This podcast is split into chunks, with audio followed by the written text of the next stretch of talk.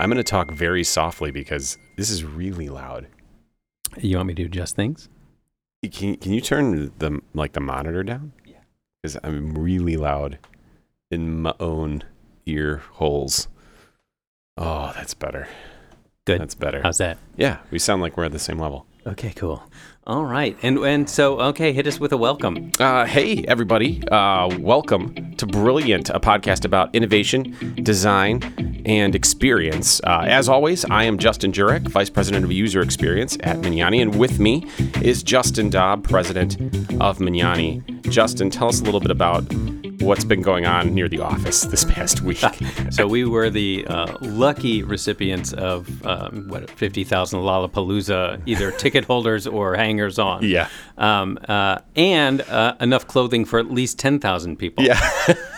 and so much body And, glitter. and say more glitter for at least 200,000 people. I got on the train uh, to come into the office, or actually leaving the office on uh, on Friday, and the floor was just awash in glitter. I was like, "Oh, the people at the CTA are probably super excited about this weekend." Yeah, and uh, and as we've you know spent years uh, enjoying uh, Lollapalooza goers, uh, they're just getting younger and Yeah, younger. it's are. a little disturbing. It's weird how that happens, right? I mean, it used to be you know, granted, th- there could be a little bit that I'm getting older and older, and, and it's all relative. That's it. that Um, is what it is. But I do think you know it used to be people who are like 18 and you know 19 plus, and and it's really down to I see 14, 13 year olds. You know, yeah. Um, so it's it's it's a, you know it's, it's weird Yeah, to, it- to see that many kind of uh, unattended youths. Yeah, yeah. Well, they opened it to another day this Yeah. year too, so it was not just Friday, Saturday, Sunday, but there was also a Thursday. So you know why not? I think they originally wanted it to be like two weekends. Um, uh, I think Coachella does it like that. It's two consecutive weekends, and the city was probably like, you know what? No, Yeah, no. maybe not. So Yeah. How many times can you have people coming to bury their drugs before the before the show? before the show starts, right? With Yeah, right. This is the also get the dogs out. you know, speaking of you know smartphones, right? This is the weird unintended consequence of smartphones is that they all have you know fairly precise GPS positioning. So Mm. all you have to do is come stand in a spot, dig a hole, drop your illicit. Uh, you know medications, and yeah. uh, and then you know m- basically save your location, and then you navigate back to it and start digging. Oh God, Yeah, so uh, why? It's it's not for me, but No. it's at least a technology issue. Yeah, for sure. All right. First of all, tell me about your new. uh, You you've just upgraded your Android phone. Yeah, I did. Um, I have a Google Pixel 2. And last year, when we were doing the whole like contract up, ready to get a new phone deal, I had an iPhone before that. And I went in and they were like, hey, do you want a Google Pixel 2? Because it's Christmas and we're getting rid of those and it's $300 cheaper. And I was like, sure. And it turns out it's it's a great device. You know, my main reason for staying with an iPhone was the photo app, particularly with kids, Ah. was so much superior on an iPhone historically. But the Pixel 2 has been great. Um, and I think, again, it's the same reason why an iPhone's photo app is great because the software and the hardware work really tightly. Yeah. You know, with Google, you know, Android in general on like Samsung devices and stuff, it seemed it always seemed laggy to me. Yeah. But on the Pixel 2, it's it's pretty tight. And yesterday I upgraded um, to the newest version of Android, Android Pie, which I think is version 9. And, you know, again, it, it- it's not hugely different, but it seems like they're doing a really nice job of integrating the whole ecosystem. So behaviors that I see on their online platforms, Drive and Gmail and stuff, I'm seeing, you know, reflected on the the device as well, which is great. The animations are nicer. Um, I think the multitasking feature is, is improved. So all, all in all, you know, one day in, seems like a pretty solid upgrade. Well, my, my first smartphone was actually the original Nexus One, the first Google branded Yeah. phone, Yeah. and um, I still miss a lot of the features they had on the phone. There was a, a the roller ball, right? So Mm-hmm. you ha- you could touch everything. There's also this little roller ball that would scroll around between choices. Mm-hmm. Uh, and the kind of really interesting thing was it was integrated into the notification system as well. So that little plastic roller ball would change colors depending on and flash based on whether you had a text message, a voicemail, a call. So you could have it on silent and have no notifications popping up, and you just have this very subtle thing Yeah. to to show you that there was a, notification.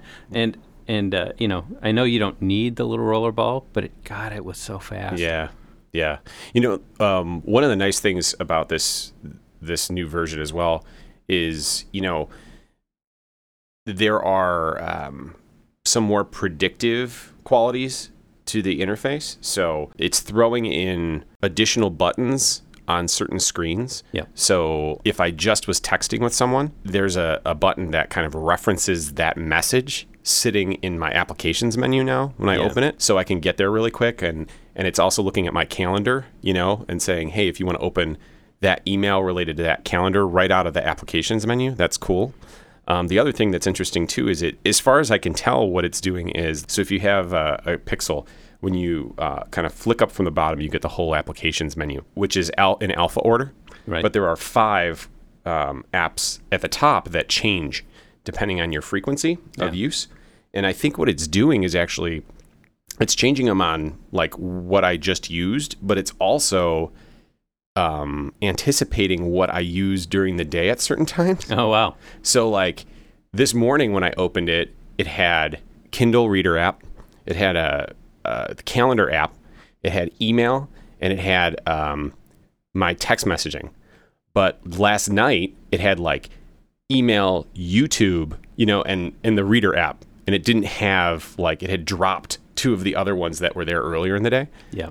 So it, that that's kind of an interesting thing too. That it's kind of saying, "Hey, we, we know you. I don't know if that's creepy or not, but we know you as as a person. This is what you're u- using at certain times Yeah, of day." as, So- as a reward for giving up any semblance Yeah. of privacy, we're going to make your your life way more convenient. the recurring theme yeah, of the podcast. yeah.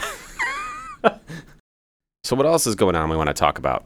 So I, I think one of the things, in uh, you know, uh, looking at the news, I was really struck uh, uh, watching the kind of collapse or implosion even of uh, Alex Jones and Infowars. Um, and it really struck me as kind of an interesting point, and we've talked about it before. When you rely on these private services as your distribution channel, and you don't own your own distribution, uh, you are at the whim of these these. um, Yeah. You know, we, we we talked about it before with YouTube changing their you know kind of payment algorithm and like cutting off people who were really relying on income because their their audiences weren't big enough suddenly, but they were before. Um, just struck me as you know they're not there to to help you. These businesses are there to help themselves. And Yeah. if you in any way kind of go against the flow of their revenue streams, you are completely at their whim. Yeah, and I think it also exposes, you know, that the classic misunderstanding of First Amendment rights. You know, like the the First Amendment is there eh, to protect you from the government infringing on your Right. right to speech, but it, it doesn't protect you from the consequences of your speech in the public at large. And I think you know Facebook and um, you know other like services turning off certain pages Apple. because it's breaking their terms of service, right? Maybe they were kind of ignoring it before, but as the as the heat turns up, you know, they you know it forces them into a position where you know maybe they have to start looking a little bit more tightly at what those terms of services are and how they're going to actually enforce the rules that they put down in the first place. Yeah, and you know, and it and it seems advantageous at this point. Again, just one of those where we veer into the political. But you know, I, I think it's fair to say that you know Alex Jones is kind of a, an offensive dude. But I, I kind of respect his you know right to be offensive. Absolutely. Um, but where it gets interesting is when you just rely, no matter what your position is and what your kind of editorial uh, uh, theme is, if you don't own your distribution, you can get cut off at any time. And and it's just one of those things. I you know I said it five minutes ago. I'm going to say it again. Just it could be the good guys next time. Yeah. Yeah. Well, and whoever you think is the good guys, right? Right, I mean, exactly. I, I, that is, uh, I I think that point is is really lost these days. I think a lot of people respect. I don't know if a lot of people respect the rights of other people to say things that they disagree with. I think it's important, right? It seems like not. It, but I, it's it is important to say, look, a guy like Alex Jones has the right to say what he wants to say, as long as he's not endangering other people's lives eh, or causing, you know, the classic clear and present danger to somebody else. But again, there are consequences to speech. We're starting to see those consequences bear out as it pertains to social networks. Sure, and the other side of this, really, when you when you think about how these not only how these platforms have positioned themselves, but really is how they're going to have to position themselves to be competitive in the future. So, historically they said, you know, we're you know we're not responsible for any content. You know, we're just a platform. Right. Uh, anyone is fair game, and all that did was create you know commodity outlets for all these different voices. Mm-hmm. So they're all realizing now that they need to quote unquote own content, right? And they need to be a destination in their own right. Mm-hmm. Or from an advertiser perspective, right? You just start to, you know, price uh, hunt against all of these different outlets, right? So Yeah. whether it's, you know, I could buy the same eyeballs on iTunes or YouTube or Facebook. And if I don't care which it is because the content is spread across all those outlets, then of course, you know, you say, okay, bid for it, right? Yeah. And none of these companies want to do that. And so I think they're starting to realize that they actually have their own brands and they need to, you know, be a network. Yeah. Uh, I think more of this is coming, and I think there's going to be far more exclusives. YouTube has started this really. They were like, we have YouTube creators, and we are, you know, you won't find this stuff on Vimeo, you won't Yeah. find it on Facebook, and so uh, it's interesting. We'll see how it plays out. Yeah. I mean, that gets right into the um, my sorrow at finding out that although there will be a Jean Luc Picard Star Wars series Star Trek coming up, Star Trek. Oh my God! Just lost, lost it. You lost your geek cred. I did that. Why don't you rewind and I'll edit that Oh out? man, no, you should leave it. Okay, That's a bad one. it is bad. I'm sorry, Jean Luc Picard. I love that. You will not be toyed with. I wa- I was a, a big Next Generation fan, um, you know, and hearing that that that was going to be a new Star Trek series, I was like, yes. And then I saw I'm going to have to pay for the CBS streaming service. no, I'm not. So I just won't watch that until it's available some other way. yeah, and it might not be for a while. CBS knows what they're doing. Yeah, yeah, they're locking that down. So, um, you know, uh, that also kind of leads into another topic, which was um, this is actually Star Wars related. That uh, Disney is starting to pull the rights for uh, Star Wars content on like TBS and TNT because they're prepping for their own streaming app, which comes out next year, which I will gladly be paying for because it has all the content both my children and myself want to watch. Every Marvel film. all the things. It's well, got and all now the- they just, you know, they just bought the Fox stuff, so all your X Men films are finally going to be on, on there as well. and boom goes the dynamite. Uh, for all you kids who don't know that reference, uh, Google it, please. It's You- one of my favorite kind of viral videos. Of early all time. YouTube, Yeah. ye old YouTube, boom goes the dynamite. Boom goes the dynamite. Yeah, three words. Do it. Um, you will thank us that's- later. That is four words, by the way. Are there any? oh, this, is, terrible. This, is Justin Jurek flubs his lines day. oh, brother. Anyway, What else were we going to talk about? I don't know. I lost the thread. boom goes the dynamite. Yeah. Yeah, that's Yeah. definitely four. I draw pictures. Anyway. Um, what were the other topics? You didn't Hold on, I wrote them down. Yeah. I wrote them down. Hold on. I should do like. Okay, let's find the page. Movie Pass. Yeah, Movie Pass. Yeah, so we were going to talk about Movie Pass, and um, you know, that was never going to work. I'm just going to. I mean, really. uh, should so- that be? Should that that should be the start of the podcast? Movie Pass. That was never gonna work. Ding. So, fro- so this is where you know, like we talk about our narrative-based innovation process, and, and you know, if someone had just sat and started writing out the story of MoviePass, um, and really through all its ramifications, and maybe what were the other characters, right? What are the protagonists going to do? What are the antagonists going to do? There's some major antagonists. what are they? Yeah, what are the what is the you know peanut gallery going to do and say? Um, so you know this whole idea was they were going to you know growth hack their way to acquisition. I think. Yeah. Well, Um, first, first, for those of you that never used or understood MoviePass, Justin, what what is MoviePass, or what was a healthy MoviePass when it was kind of healthy? Maybe. So it was never healthy, but it Yeah, started. It, it- actually, it started. Uh, it was thirty dollars a month in 2012. We were thirty dollars a month. You can see a movie, one movie a day. Um, and when that didn't work, uh, and they were losing money, they decided uh, nine ninety nine a month. You can see one movie a day.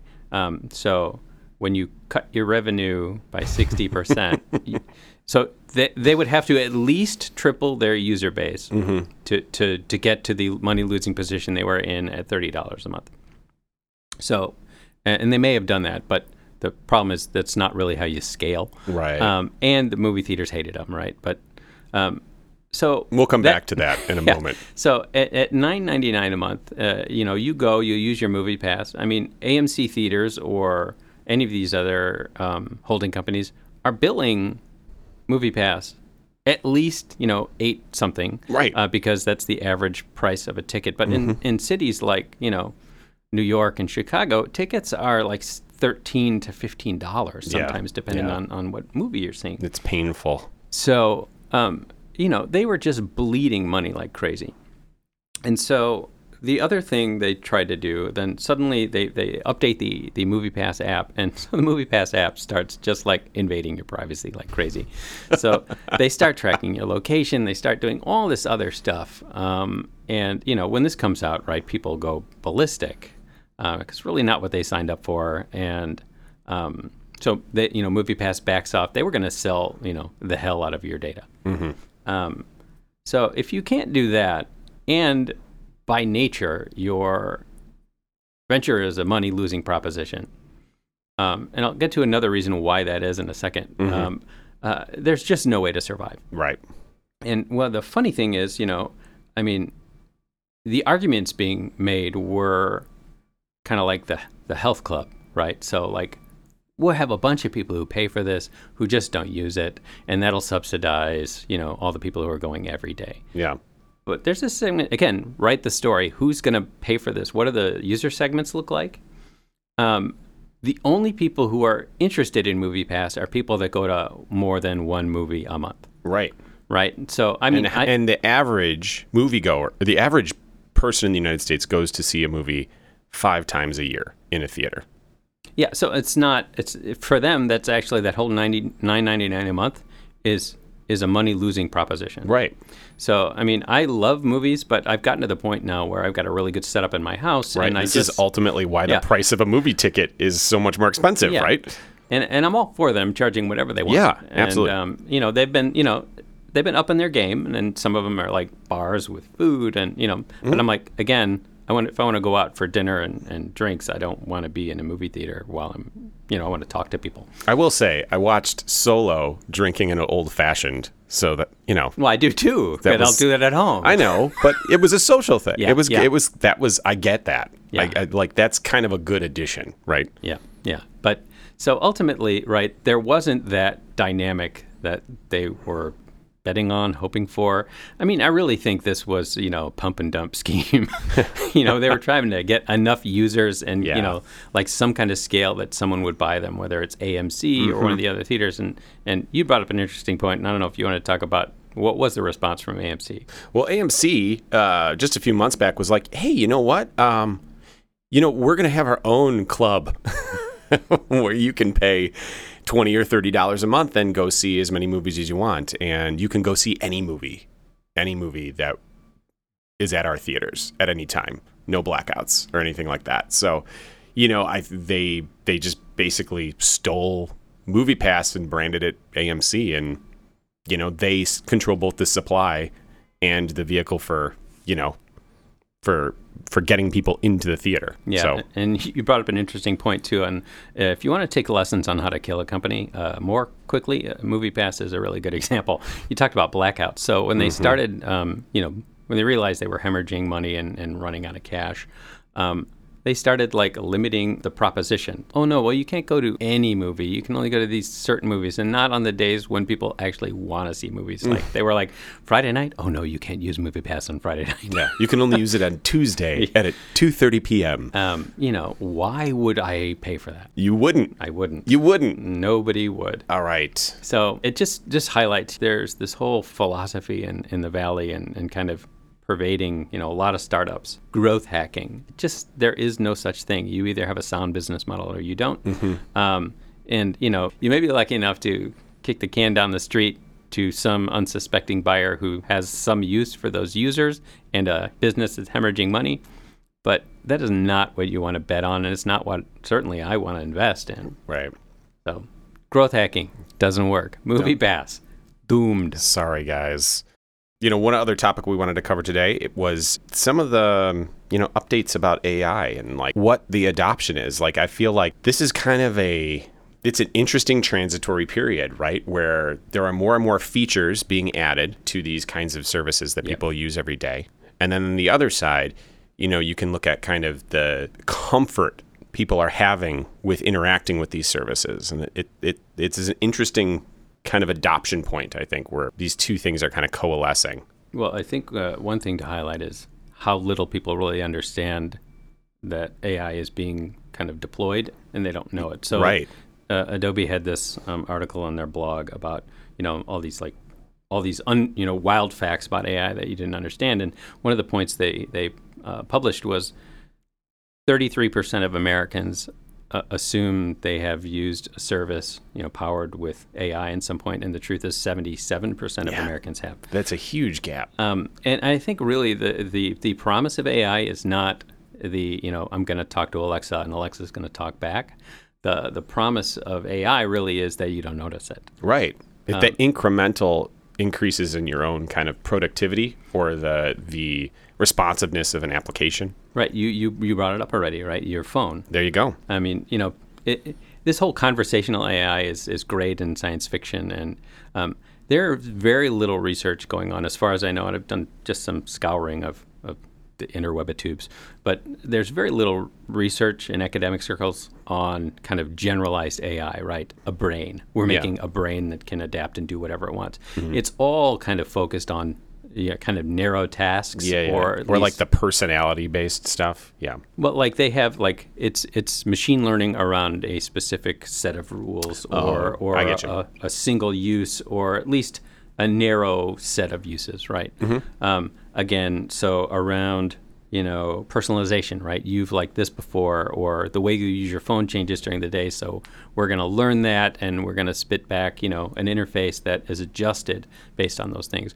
And those are the kind of things that you know you you weren't thinking about, like, oh, that's AI or machine learning, but it totally is, and it's being not done on your phone. I'm guessing it, if it's Google, it's all done in the cloud and spit back out to the phone, which means they're again tracking everything you do. Um, Tracking. but you know, when AI is really successful, no one's going to notice it's AI. Mm-hmm.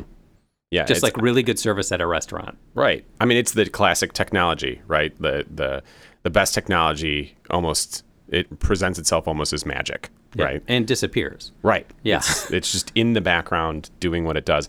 And I think ultimately that to me tells almost in some ways it, it tells me a more hopeful story than maybe we've been thinking about AI, right? I think we've been there is an eventuality, right, where the robots take all our jobs. Right? There's there's that avenue, right? And our children and make us into batteries. Yeah, there's that. But there's also like the the kind of living alongside the tech where the the tech um the tech is able to increase the kind of useful time and productivity the individual has. Um, and I think that that was the thing with like this upgrade that I was looking at, you know, when I was reading about it, I was like, oh, that's that's really smart use of machine learning. Yeah. That on a in, on an individual level, it's seeing what are the things I do, you know, during different times of day, and it's just giving me shortcuts so that it takes me just a little bit less time to do the thing I was going to normally do. And when you kind of extrapolate that into work tools, you know, stuff that people do, repeated tasks and things like that, that that really, you know, I think it it increases the the you know amount of productivity an individual can have in a business, which is an interesting kind of proposition from you know the revenue perspective as well. Right. Well, it's interesting, like all, you know, through the 60s and 70s and 80s until now, you know, this whole promise of increased productivity. There was a little bit with computers, but all it did really was, um, you know, actually kind of make people work longer. It's very interesting. That's not huge productivity increases per hour that I've seen in some of these studies. Um, so, it, you know, your your point is interesting, and it's Marc Andreessen has the same kind of idea, and so um, people don't remember who Marc Andreessen is. Uh, currently, he's a, you know a partner in Andreessen Horowitz, a venture capital firm, but uh, originally he started Netscape, um, which if you kids don't remember was Ye like old the Netscape. was like really the first popular browser, and and uh, It was the, like the when you- first victim of uh, Microsoft uh, that I remember in my Yeah. life. Well, it was the, you know, it was dial-up days. Netscape. Yeah, yeah, it was indeed. Um, I actually used a precursor, Spyglass, which Uh-huh. you're you're a University of Illinois grad, so both of those are out of the supercomputing They program. sure there. are. So, but Marc Andreessen's point is that, like, you know, he's very optimistic about the effect of technology on society. And, you know, he's in the camp that the more kind of automation we build into things, the more time people are going to have to, you know, scrapbook and write poetry. um, and I hope that's the case. I really do. Uh, well, you know, the, the, other side of that argument is that it's just going to they're they're what they're going to have more time to scrapbook whether they want it or not meaning Right. they're not going to have anywhere to go during the day Right. Well, and the other, the, there's the the other kind of uh, part of that story is does it eventually kind of draw an even greater divide between you know the haves and the have-nots that the people with the access to these technologies continue to accelerate and concentrate wealth right Yep. at the expense of the rest um, who maybe don't have that access and you know you already see that today. I'm going to say that sounds familiar yeah but i was just said it, it would accelerate Yeah. you know that tendency even more yeah that's uh let's hope hope not Let's hope not. People need something to do, even if it is crafting. But you'd want to be like rewarded for it. There, there's something to be said about like doing something that is contributing to the overall society. yes emotionally fulfilling Yes. Yeah. And on that devastatingly bleak point, God, we always end there. How do we, you know what? We need like a rainbows and unicorns uh, podcast ending at I'll, some point. I'll try and uh, uh, whip up a nice little piece of music Can you put some sound happy. effects right here? And I'll say, and this podcast ends with rainbows and unicorns. Yeah. Consider it done This podcast ends with rainbows and unicorns. thank you Thanks for listening to Brilliant. If you liked what you heard, please subscribe or rate us on iTunes and SoundCloud. Brilliant is recorded at Magnani, an experienced design and strategy firm in Chicago, Illinois. To learn more about what Magnani can do for you, visit Magnani.com. That's M A G N A N I.com.